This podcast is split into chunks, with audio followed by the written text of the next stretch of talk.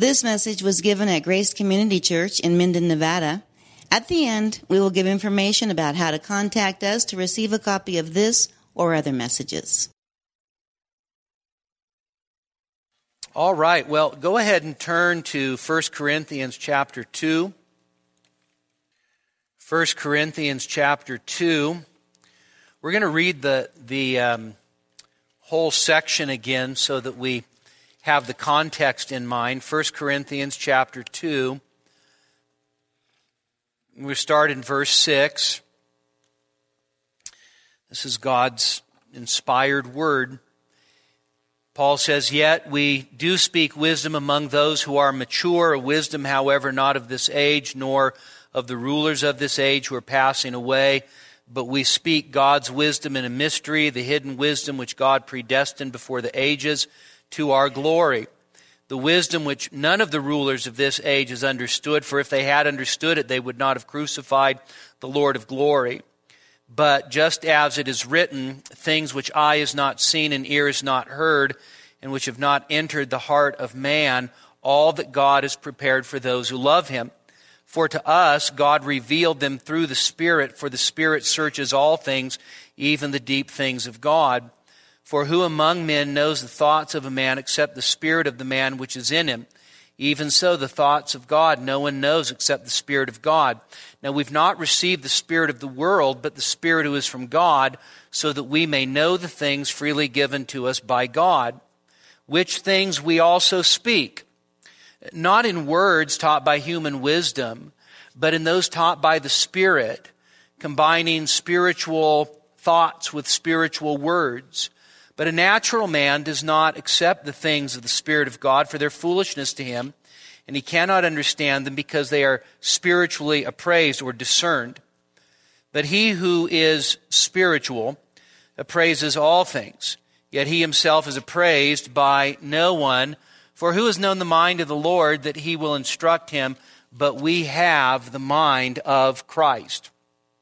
Well, as we've uh, started digging into this section, it's actually quite important in the development of Paul's argument with the Corinthians. And in chapter 2, verses 6 through 9, we saw the origin of wisdom. And again, uh, it just bears repeating, and that is that the wisdom that Paul is talking about is not the wisdom that is from this world. The wisdom that Paul's talking about is actually nothing less than the revelation of Jesus Christ and Him crucified. That's the wisdom of God. Christ is the wisdom and the power of God. And so when Paul's talking positively about wisdom, he's not talking about some esoteric knowledge out there, some secret knowledge. He's talking about the revelation of Jesus Christ and Him crucified. And so he talks about the origin of that wisdom in 6 through 9. And then, as we saw last week, the revelation of that wisdom. And of course, here's Paul's um, main point is that it is the Spirit of God who has revealed this wisdom from God to us. Paul actually draws an analogy that we looked at in detail last week, and the point of the analogy is that it is only the Spirit of God who knows the mind of God, and it is the Spirit of God who has searched the depths of God's mind, and so there's a sense in which, as we put it, uh, God is known through God alone, and so the Spirit then, in turn, um, then reveals those things to Paul and those who were proclaiming the gospel. Paul calls it the things graciously given to us by God. And so the Spirit is the revealer, and, uh, and, and He reveals the wisdom of God. He reveals the message of the cross. He reveals the message of Christ. And then what Paul turns around and says is that, is that we actually we actually speak these things that have been revealed by the Spirit. So there's uh, actually a pretty neat uh, progression. So the message, the revelation of the wisdom of God originates with God. It then comes through the Spirit. And then Paul, then by the Spirit, proclaims or teaches those things. And so, in a sense, if we think about it in terms of our Bibles, we have divine revelation and then divine inspiration, right? And so here's Paul, and he says, We speak those things. And in a sense, what he's doing is he's returning to a theme that he's already touched on, uh, actually emphasized, and that is what are we about? We're about preaching Christ and Him crucified. We're about preaching the very wisdom of God. We're about preaching the word of the cross.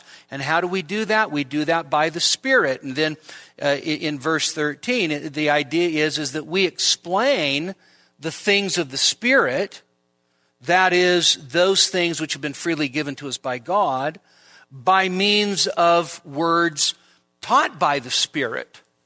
Okay? And, and, and Paul, of course, contrasts that with words of human wisdom.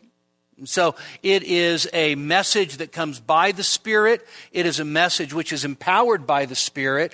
And it is a message which, in a sense, is explained by God's servants who are empowered by the Spirit. All right. So the Holy Spirit is is really the, uh, in a sense, the focal point in this in this passage, and uh, I've said before, I would never ever preach another sermon ever again if I did not believe in the power of the Holy Spirit. Because apart from the power of the Spirit, we cannot know the things of God. And so Paul then presses on, and this last paragraph in this section, verses 4 through 16, um, I, I, put this lengthy quote in your notes for you. This is from Gordon Fee. And, and what's interesting about this, uh, about this paragraph is that Gordon Fee, who is a, a, really an outstanding New Testament scholar, also comes from the Pentecostal tradition. And Fee writes about verses 14 through 16. He says, This paragraph has endured a most unfortunate history of application in the church. Paul's own point has been almost totally lost in favor of an interpretation that is nearly 180 degrees the opposite of his. Almost every form of spiritual elitism, deeper life movement, and second blessing doctrine has appealed to this text. To receive the Spirit according to their special expression paves the way for people to know deeper truths about God. One special brand of this elitism surfaces among those who have pushed the possibilities of, quote, faith to the extreme and regularly make a special revelation from the Spirit their final court of appeal. Other lesser brothers and sisters are simply living below their full privileges in Christ. Indeed, some advocates of this form of spirituality bid fair to repeat the Corinthian error in its totality. What is painful about so much of this is not simply the improper use of this passage, but that so often it is accompanied by a toning down of the message of the cross, which lies at the very heart of this passage. In fact, one is hard pressed to hear the content of God's wisdom ever expounded as the paradigm for truly Christian living. So if Paul's not giving us the secret to the higher life or a second blessing or uh, how to know the secret deep things of God, what is Paul talking about? Well, he's talking in verses 14 through 16 about who really are the, the recipients of this wisdom from God. Um, and so wisdom, which comes by revelation uh, from God by God's Spirit, has been sketched out. Now what Paul's going to do is he's going to talk about who is it that receives that wisdom by God's Spirit. Now he's going to answer it negatively. He's going to tell us who doesn't receive it. And then he's going to answer it positively and tell us who does receive it. All right? And so notice verse 14, probably just really important verse in our understanding of the nature of man. Paul says, But the natural man does not welcome the things of the Spirit of God, for they are foolishness to him, and he is not able to understand because he discerned. Paul says that the natural man. Now, uh, some of you might know that the expression is more literally the soulish man. Okay? Uh, from the word, it's an adjectival form of the term uh, which we get the word soul. All right? But when Paul says the soulish man, or the natural man, as many of our Bible translations have, Paul's not talking here about a weak or carnal Christian. Nor is Paul giving us somehow the basis for understanding man as body, soul, and spirit. By natural man or soulish man, the only thing Paul is conveying is an unbeliever. That's all. So the natural man or the soulish man is simply the person who does not have the Spirit of God. Now, make sure that you understand this. Paul's perspective is simple. If you don't have the Spirit of God, Romans 8, 9, you don't belong to Christ. Okay? So there is no such thing as a category of a Christian who doesn't have the Spirit of God. Okay? The Spirit of God indwells every single believer without exception. Okay? So when Paul says the soulish man or the natural man, he's talking about the man without the Spirit, which means in Pauline terminology, an unbeliever. A person who is lost, a person who belongs uh, exclusively to this age, and his only existence is marked by a natural, physical existence. Now, what does Paul say about the natural man? He says very clearly he does not welcome. Now, New American Standard says does not accept, but the, the, the word is stronger than just accept, does not accept the things of the Spirit of God.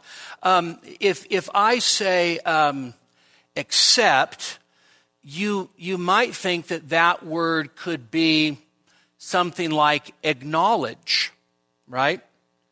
Um, if, if I say to you, um, um, you know, Donald Trump won New Hampshire and you go, yeah, it's, that's, that's a fact I have to learn how to accept. Okay? I am not, you're not saying um, that's something that I am warmly and enthusiastically embracing. You're just saying I have to acknowledge it. That's not what Paul's talking about here. So the word accept is, is actually, I think, it is too weak. The word uh, actually ha- is used often in the New Testament. Frequently it's used in terms of receiving a house guest. In the Gospels, it is uh, sometimes used as those uh, when Jesus Jesus was welcoming the children to himself.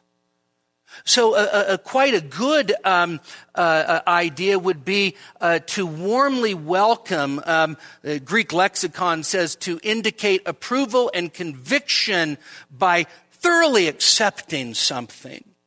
So you're, you're, you're embracing it to yourself. So what Paul's saying is that the unbeliever does not have the ability to personally embrace the things of the Spirit. The unbeliever does not have the ability nor the capacity to welcome the things of God. Okay? Now, um, the Bible teaches us uh, very clearly that the reason the natural man or the unbeliever doesn't welcome the things of the Spirit of God uh, has to do with his own reason, with his own thinking, with his own worldview, with his own perspective, and the Bible would tell us that, uh, that it's darkened. Right? I mean, think about what Paul's already said in, in 1 Corinthians. What is the message of the cross to those who are perishing? It's foolishness. Right? It's foolishness. So those who are perishing, that is, those who are lost, look at the message of the gospel and they think that's the most ridiculous thing I've ever heard. Okay? Um, repeatedly, Paul actually makes this point. I had all, uh, you know, uh, 1 Corinthians 1, 18, 21, 22, 23, 2, 8. And Paul goes on, Romans chapter 1 and verse 21. What happens? They did not thank God nor honor God as they should, and their reason became darkened.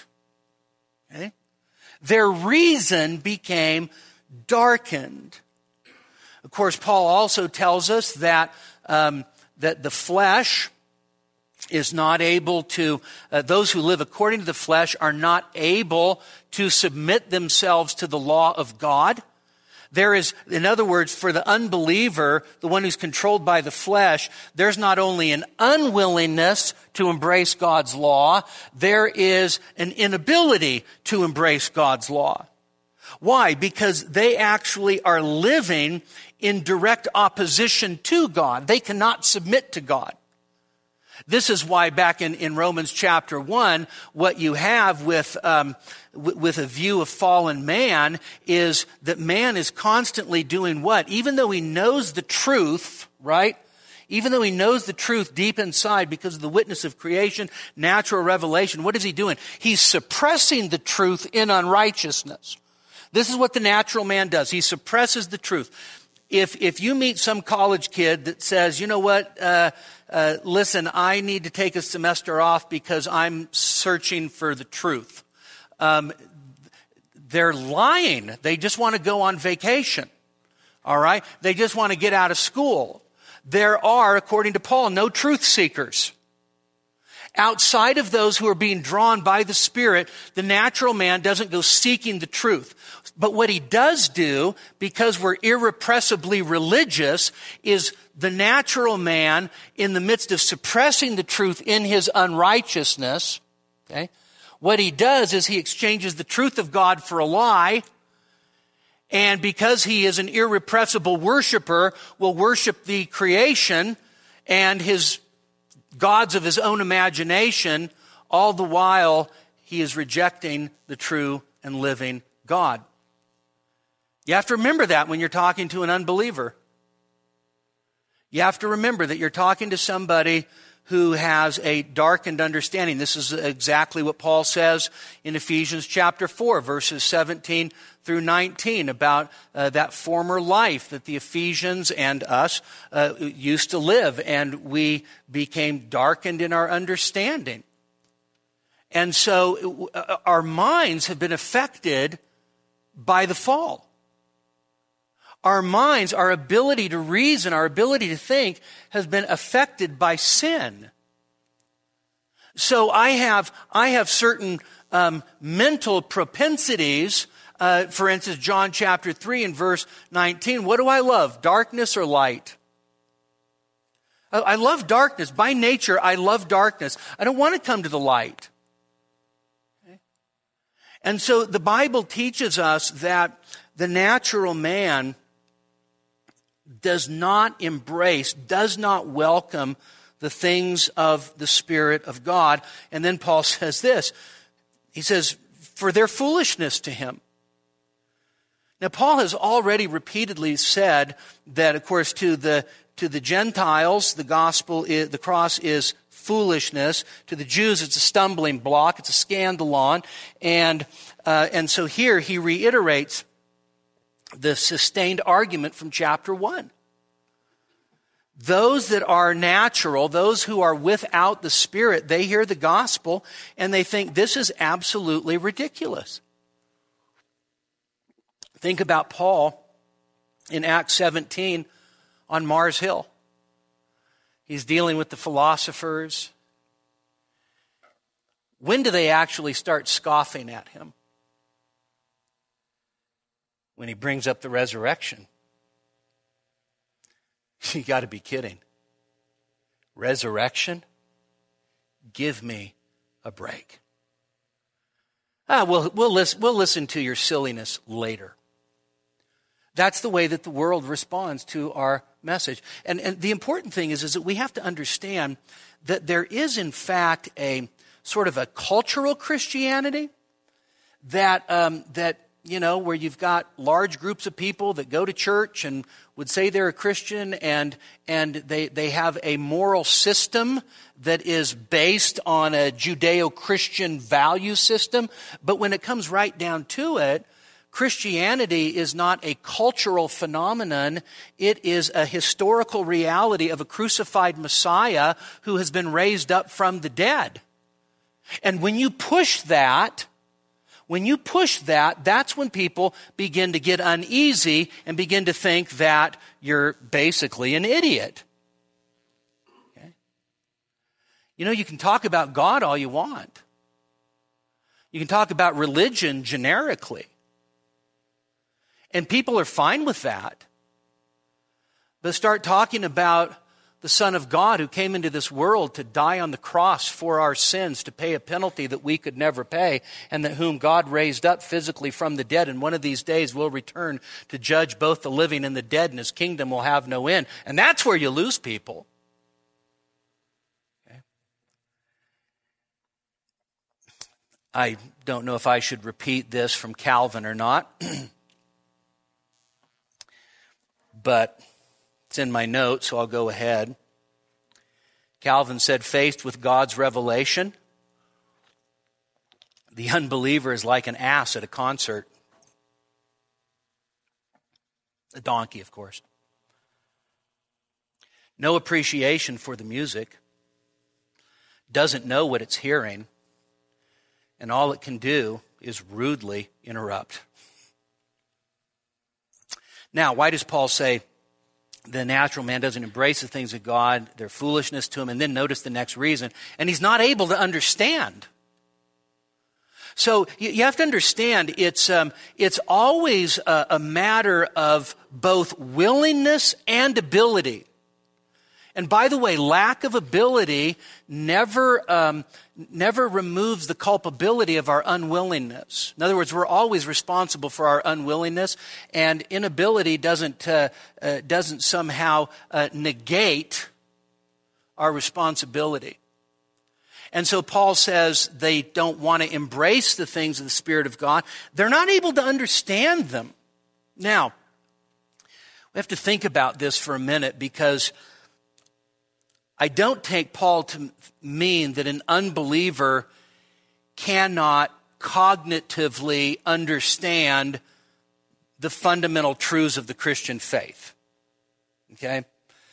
Um, so if you, if you took, um, you know, uh, Richard Dawkins, for instance, and asked him, Can you explain what Christians believe? Uh, Richard Dawkins could probably say, uh, Yeah, those, uh, those silly, silly Christians think that uh, there's a God who created all things and he sent his son into this world to die on the cross for our sins, was raised from the dead, and uh, by trusting in him, you have eternal life. Okay. So, I mean, an unbeliever, an atheist actually could, could articulate the fundamental truths of the Christian faith. It's not as if the unbeliever goes, I, wonder what they mean, die on a cross. I wonder what they mean by resurrection. Okay. It's not that the unbeliever has no uh, ability to have uh, a cognitive awareness of these truths, but, but what they, what they cannot do is they cannot understand the truth, see the truth in a way that they see how it directly impacts them and their need of it. In fact, ironically, and this is something that has always baffled me, some of the best biblical scholars throughout history have been people that have not been believers. Some of the most outstanding exegetes of Scripture have been people that don't believe it. They, they know grammar, they know syntax, they know history, they know all of the, the scholarly disciplines required to, to go and interpret the Bible, and yet at the end of the day, even though they may be very accurate in their, uh, in, in their academic scholarship regarding the Word of God, they ultimately don't know what they're talking about. And the reason they don't know ultimately what they're talking about is because they cannot see that this is not just simply a matter of uh, identifying the fact that a certain group of people historically believed that uh, a Jewish Messiah died on the cross and paid the penalty for their sins. What they can't see is that he came into this world for me, to rescue me to, to be delivered over from my transgressions, to be raised up for my justification. And so it's foolishness, and they're not able to understand. And then Paul says the final reason because they are, notice, spiritually discerned. Now, I wanted, last week I gave a big caution on the way that we understand this word spiritual because we use the word spiritual and, and, and in contemporary usage, the word spiritual is used in a way that is absolutely foreign to what Paul's talking about. Okay. When Paul says they're spiritually discerned, he's, what he's saying is they're discerned through the Spirit. That is the Holy Spirit. Okay. And by the way, this word discern is going to be used three times in two verses. Okay? Now, what's interesting about this word discern is that in Paul's writings, it's only used in 1 Corinthians. Now, it's used 10 times in 1 Corinthians, but it's only used in 1 Corinthians, which is interesting and, and um, that might indicate that it was a Corinthian term, but the idea uh, of discern is to engage in careful study, to examine, to examine with the view of making a decision, uh, making a judgment, calling into account. And so that's the idea of, of discernment. And so Paul says that, that, that the, the natural man, the man without the Spirit, has absolutely no way to, to, make, uh, to make judgments and findings and, and examinations about the truth of God. He, he, he just can't do it. You see, here, here's the amazing thing is that, is that um, does this book have history in it? Yeah. Is, is it written in a historical context? Multiple historical contexts, right? Um, is this book uh, literature? Of course it is. Of course it is. And different kinds of literature, right? I mean, Genesis is different than Proverbs, and Proverbs is different than Romans, and Romans is definitely different than the Song of Solomon. Okay? And so you have different kinds of literature. And so you've got history, you've got literature, um, uh, you, have got a, you've got a book. But here's, here's the amazing thing is that the ultimate author of this book isn't Moses and Samuel and David and, and Isaiah and Jeremiah and Matthew, Mark, Luke, and John and Paul and Peter and so forth. The, the ultimate author of this book is the Spirit of God Himself. And the reality is, is that you can't understand the message of the author unless you know the author. It's not that hard. If you've ever read a book by somebody that you've heard preach or that you know, when you're reading, don't you hear that person? So every time I read something by Lloyd Jones, I hear this wonderful Welsh accent and rolling R's and long drawn out words. And I read it like that. Not out loud, but in my head. Okay? In a way that's even more heightened than that, when you have the Spirit of God, you have the author of the book and you hear his voice in the scriptures in a way that the unbeliever simply can never do. He can never hear God's voice through the scriptures because he's void of having the author indwell him. Now, Paul then says something that is, well, let's just say it's open to grave misinterpretation. Here's, here's my translation. But the man of the Spirit discerns all things, and he himself is discerned by no one. Now we might want to throw the word examine in instead of instead of discern. So the man of the spirit examines all things. And he's examined by no one. Now, of course, New American Standard says he who is spiritual. And, and, and again, you know what we do with that? we actually fall right into the trap of bad Corinthian theology by thinking that Paul must be talking about somebody that is spiritually elite. No, when Paul says, but he who is spiritual, all he's saying is he who has the Spirit. That's all. It's not some special class of Christian. He says he who has the Spirit. What is he who have the Spirit? What, what is he able to do? Notice, he discerns all things. Now, this is obviously in contrast to the natural man, right, who can't understand, doesn't embrace, doesn't, doesn't know. But you can't take this statement out of context, can you? You might end up with some really weird ideas. The spiritual man discerns everything. Right? Is that open to abuse? Yeah. You see, you know what, Arnie? Because I'm spiritual, I can tell you exactly what's wrong with you. Right? Let me begin. Yeah. This is going to take a while, right? So, you know, uh, so let, let me just tell you. So, it, obviously, this can be abused by the idea of spiritually elite people, right? Paul's not saying that the person who has the Spirit now automatically has uh, incredible insight into absolutely everything. If you put an algebra problem in front of me, I can guarantee you the Holy Spirit would not help me. I promise.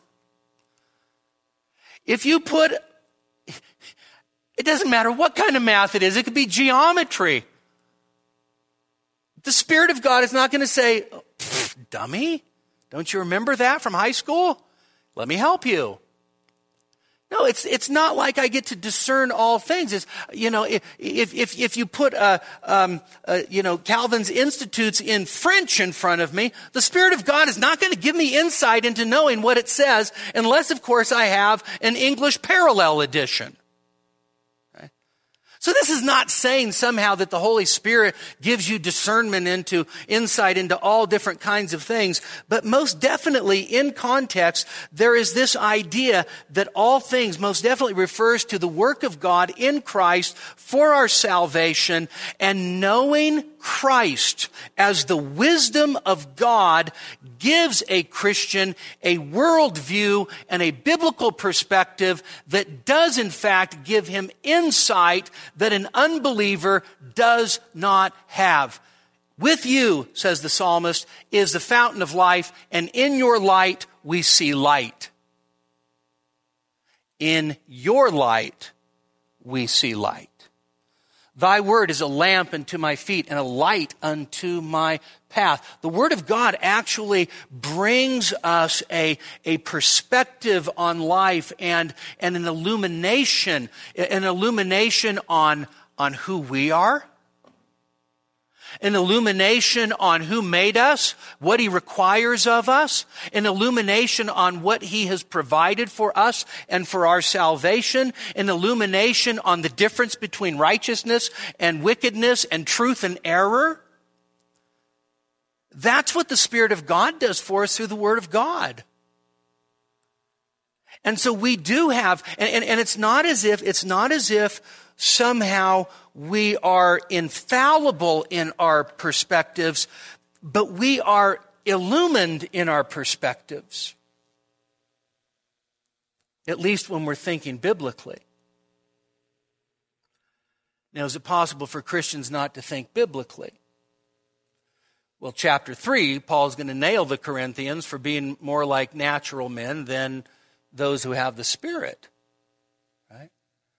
It's very possible for Christians to, um, to, as it were, revert back to a wisdom of this world kind of thinking. But I think what Paul's saying is that if you have, if you have the Spirit, you have the ability to actually have a, a discernment and insight into the most important things of life. Who made you?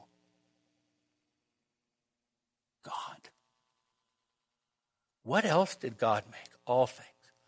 Why did God make you and all things? Kids, do you know the answer to that? Yeah, what? For his own glory. The Children's Prove It Catechism. Okay. By the way, to know those answers and to truly know those answers as truth gives you a perspective on life that is far more solid and far more enduring than anyone who teaches at Harvard. Think about it. Think about it. And so,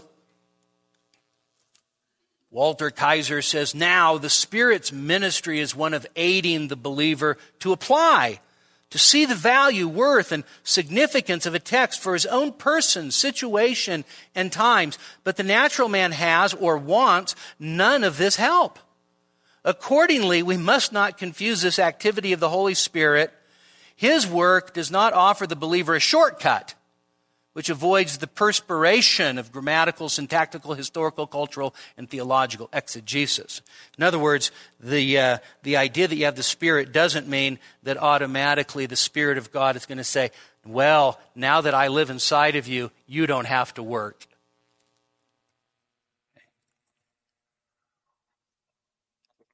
That would be an abuse. The Spirit of God expects us to do what? To study, to show ourselves approved unto God, a workman who needs not to be ashamed, rightly dividing the word of truth. The Spirit of God blesses the seeking of wisdom in the word, seeking for it like treasure, as uh, Proverbs 2 tells us. Now, here's the other part. And he himself is discerned or examined by no one. So Arnie comes up to me. Sorry, Arn, but just your night. Arnie says, "Brother, I want to I want to talk to you. Um, you know, uh, the way that I saw you treat your wife the other night wasn't very Christian, and it's really bothered me." And I turn around and I say, "Brother, hold it. I'm spiritual, and I am discerned by no one." Would that be a good use of this text? No, it would not be a good use of this text right? It is not as if this, the idea is, is that somehow you, we, if you say, I got the Spirit, stop judging me. I've got the Spirit, don't say anything to me, don't reprove me, don't correct me. Gordon Fee again, he says, here's another sentence that taken out of context has suffered much in the church. There are always those who consider themselves full of the Spirit in such a way as to be beyond discipline or the counsel of others. Such a reading of the text is an unfortunate travesty since these people are usually among those most needing such discipline. One commentator says this is often a proof text for either anarchy or tyranny.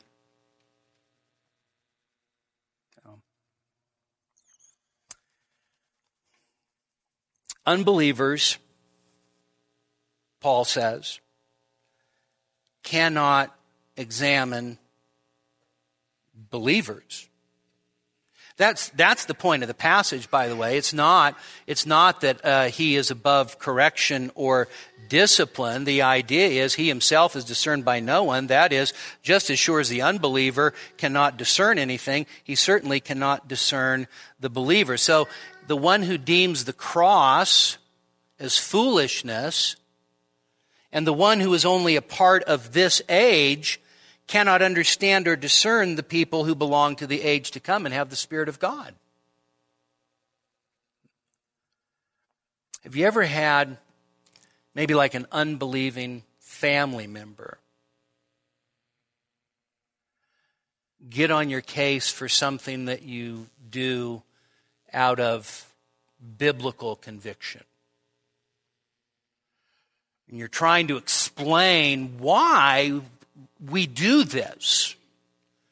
Trying to explain why we, we've made this choice for our family or the, the reason why we, why we do things this way. And, and there is absolutely no sense whatsoever that they, they have any understanding what you're talking about and they just think that you're absolutely terrible.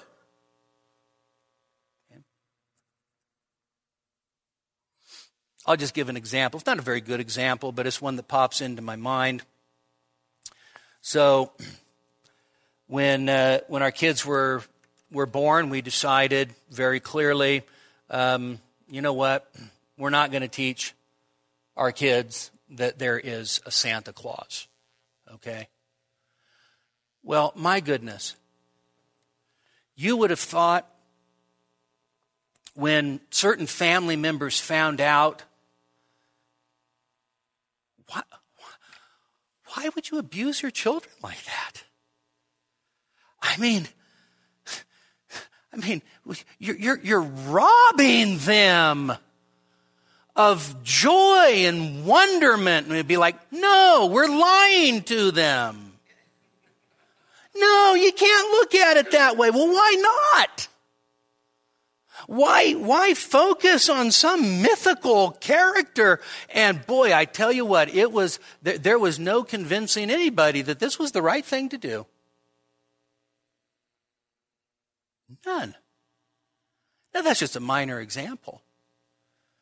But moral issues come up, and you feel you have to make a stand, you have to make a, a decision based on conviction, and then you try to explain that to unbelievers around you. They have no, they have no ability whatsoever to understand what you're talking about.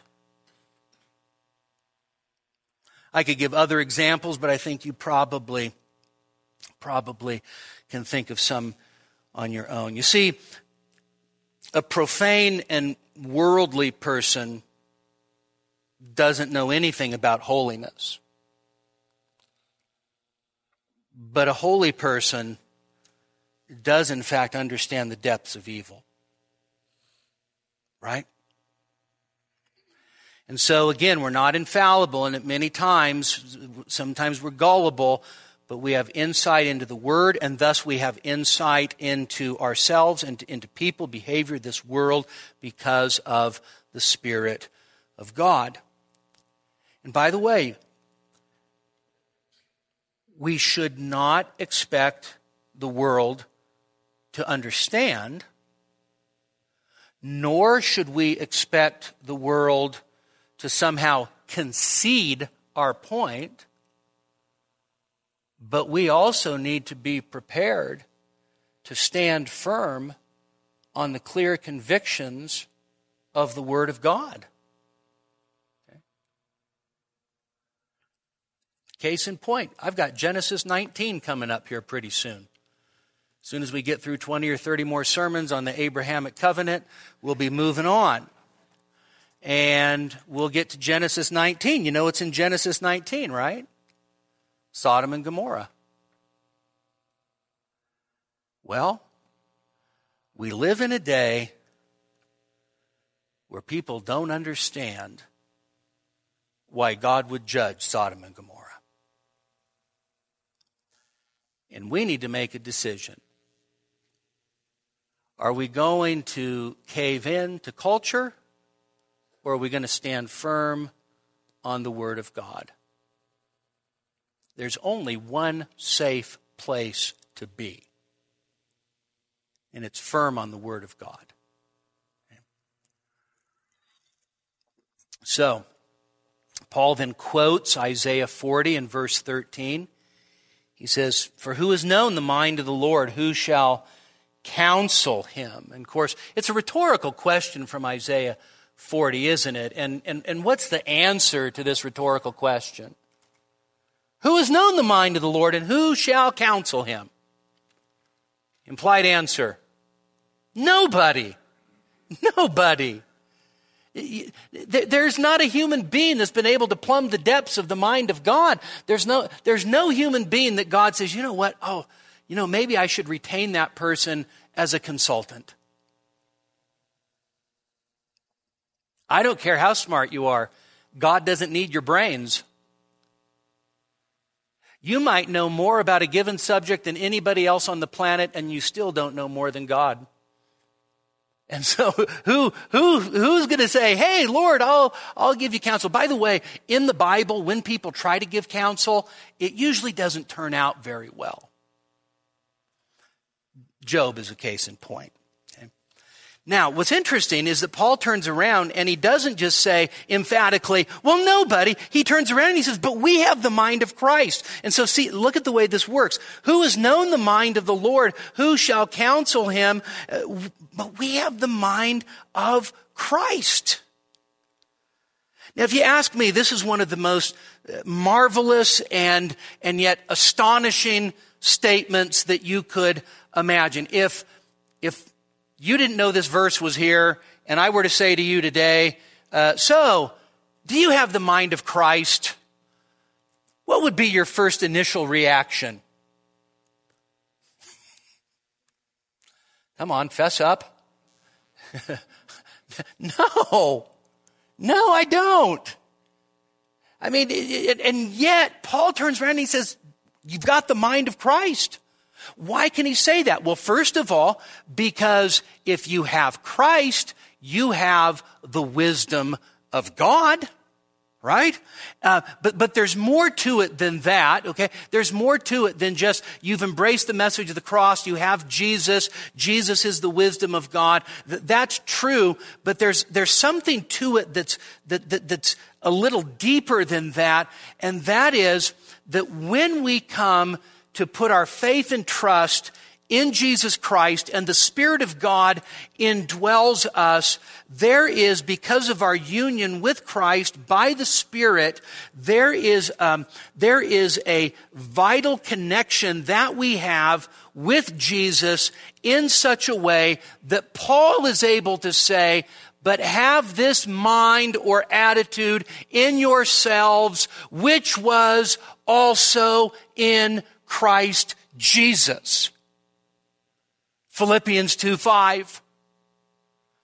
In other words, because you have Christ, because you have His Spirit, you are now in the place to have the mind of Christ. In fact, it is actually already yours. The question is whether you will employ it or not. And so, so what does it look like? Well, one, one commentator puts it like this, and I, I love this. He says, it's to have a cruciform mind. Cruciform is the idea of shaped by the cross. You have a mind that's been shaped by the cross. And so when Paul says, have this mind or this attitude in yourselves, which was also in Christ Jesus, Paul then goes on to actually give us one of the most profound Christological passages in the entire New Testament. And he goes on to say, who, although he existed in the form of God, did not regard equality with God a thing to be grasped or hung on to tightly, but he emptied himself by becoming a servant and, and um, uh, pouring himself out to the point of death, the death of the cross.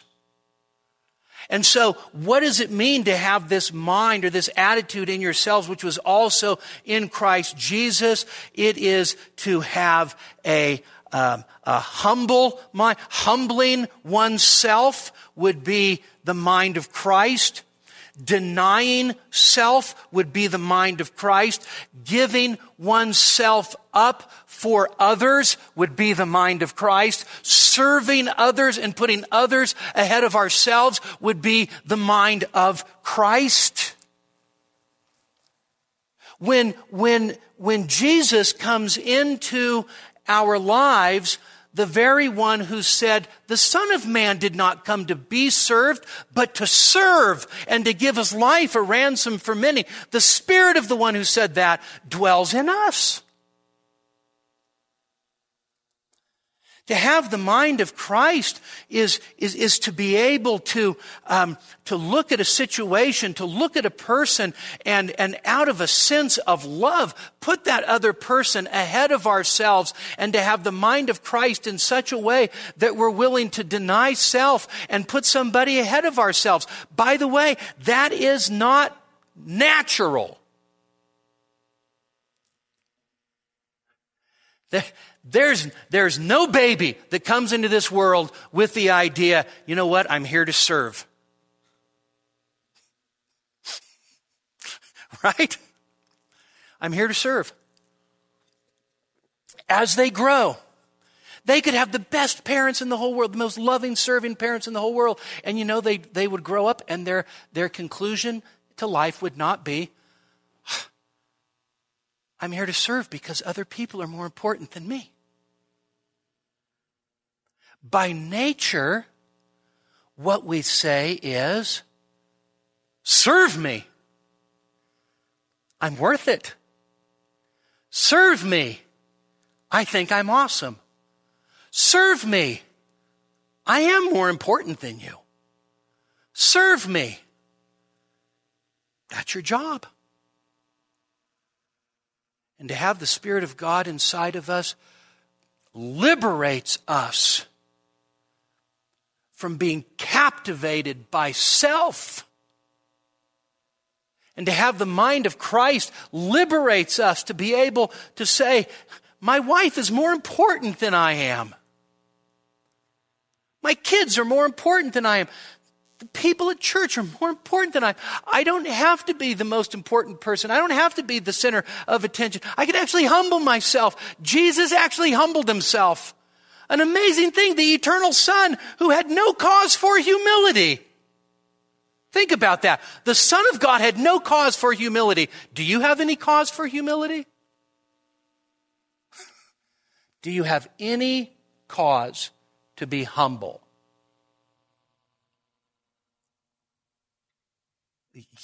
Absolutely. In fact, would you not say that we have far more cause to be humble than to be proud.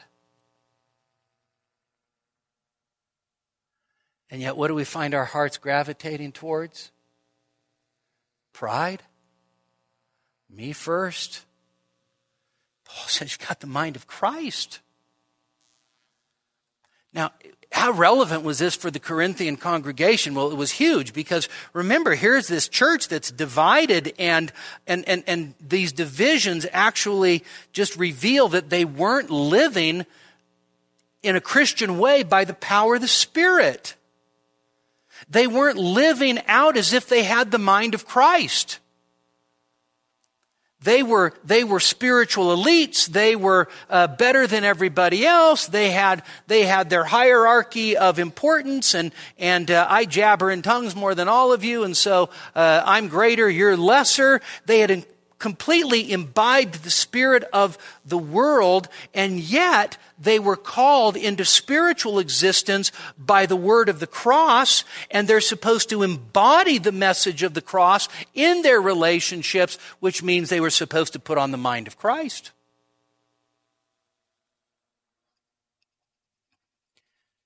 So when we're insistent on our own ways, when we're insistent on our own rights, when we are when we are seeking to put others down and elevate ourselves, we are thinking with the wisdom of this world, and the apostle tells us you have the mind of Christ. The Spirit of God lives in you. Well, three brief points of conclusion. One on receiving the Word of God. So, as Paul's talking in this text, you begin to realize that when it comes to receiving the things of God, when it comes to receiving His Word, there's really only two possibilities acceptance or rejection. Those are the only two possibilities. I was thinking about this this afternoon because you, you find so many people today that will say, um, well, I accept part of it. Okay? So I'm good with what the Bible says about A, B, and C, but I don't I don't like this, you know, XYZ stuff. Okay? So I believe the Bible, I just don't believe all of it. And so let me just ask is, is that actually accepting the authority of God's word or rejecting the authority of God's word? It's actually rejecting the authority of God's word. Imagine, imagine that you were a slave on a plantation. And the master came out and he had a list of things that you were commanded to do. There are 10 things. Here you go. And the slave takes it and looks at it and says, okay, well, I'll do, I'll do all the odd numbers. Okay? He's not partially accepting the master's word. He's actually rejecting it for the very simple reason that the minute you engage in selectivity, you're the authority, not God. If you think that you get to pick and choose what you like and what you don't like, you're the authority. And at the end of the day, it doesn't matter what you've ended up choosing because you're the authority and you're rejecting the Word of God. And so, we, we, we receive the things of the Spirit of God. Second, natural inability. The fact is, is that outside of God working in us, we're not going to understand, we're not going to know. When it comes to God's wisdom, when it comes to God's truth, these are things that are revealed by the Spirit, and we don't have the natural capacity to embrace and welcome God's truth. It's not, it's not within our ability to accept what it says about me.